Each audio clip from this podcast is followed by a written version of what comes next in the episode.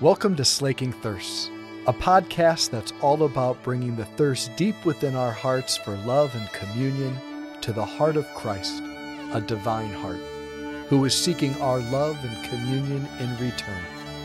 The hope is that the two thirsts would meet and both thirsts would be slaked. There's something heartbreaking about this gospel today, that Jesus, he's unpacking his heart, he's sharing with his friends what's about to happen. They're going up to Jerusalem.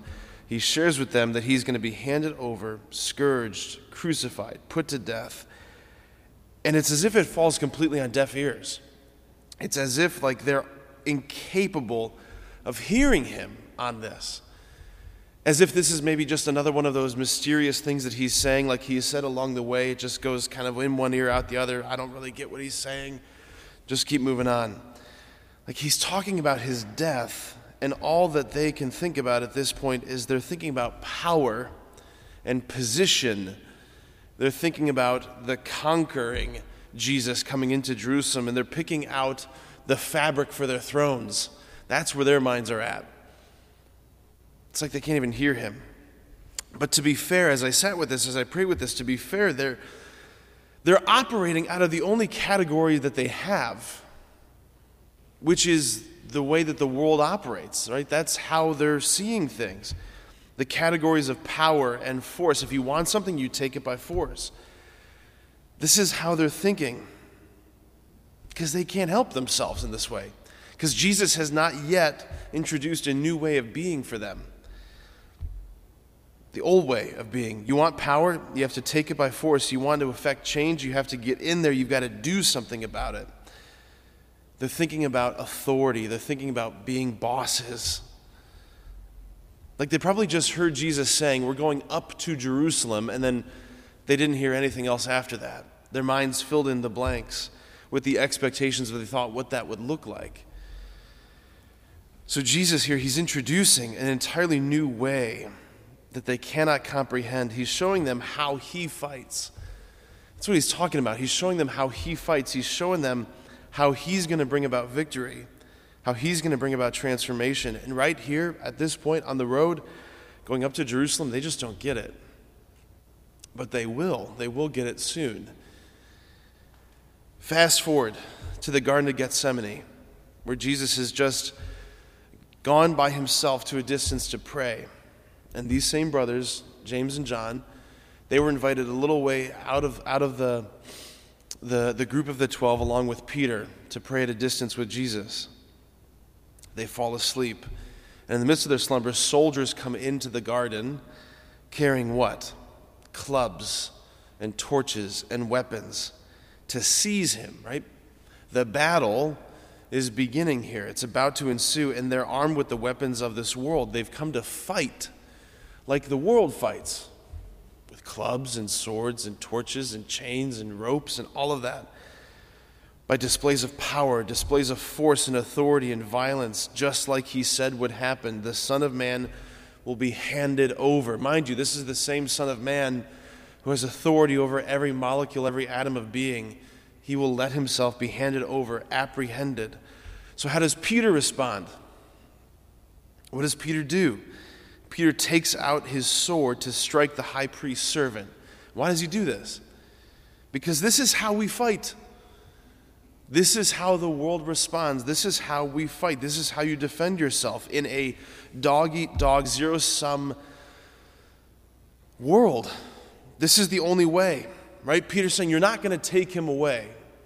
You're not going to do this. I'm going to show you what I'm going to do. I'm going to make sure of that.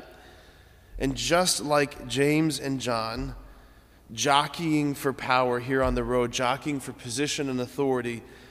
Like, this is how we do things. You got to position yourself properly. Get close to the ruler, right? You get yourself in a position of favor, influence, power. They think power is ruling and commanding, right? They're thinking like the world. It's the only way they know how to think, just like Peter. So what does Jesus say to them, to James and John along this road? We just heard in the gospel. He tells them, you do not know what you're asking. You know that the rulers of the Gentiles lord it over them, and the great ones make their authority over them felt. In other words, they exert their power, like what's happening in the garden. but it shall not be so among you. They don't even know what that means. Rather, whoever wishes to be great among you shall be your servant.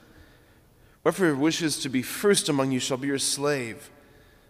And then pointing to himself, just so the Son of Man did not come to be served, but to serve and to give his life as a ransom for many.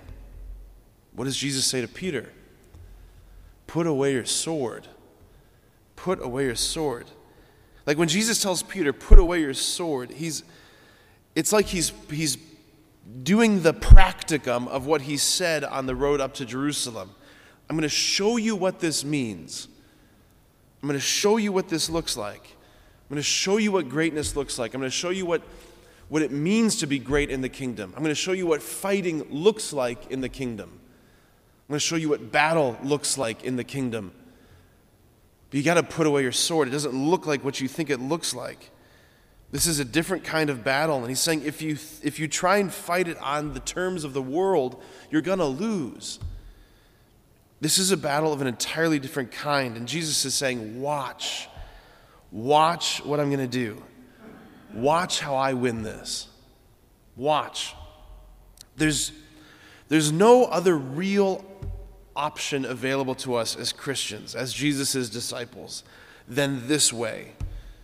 The way of Jesus, the way of the cross, where things are upside down, where victory looks like defeat, where conquering looks like being conquered, where the greatest weapon looks like a sheathed sword. Like the greatest is the least. The master is the slave. This is the only way. The, the upside down way of Jesus is the only way.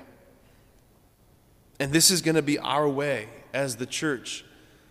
This is the way of the church. The church, right? Jesus' body, Jesus' bride, will go the way of her head, the way of the Lord and bridegroom. The church will be condemned. Like, look around in our culture. The church will be mocked, scourged, spit upon. And yes, it's somehow, some way, the church will be crucified. And when things seem the absolute darkest, when hope is utterly lost and spent, give it three days. Because that's the most important thing that Jesus says in this gospel.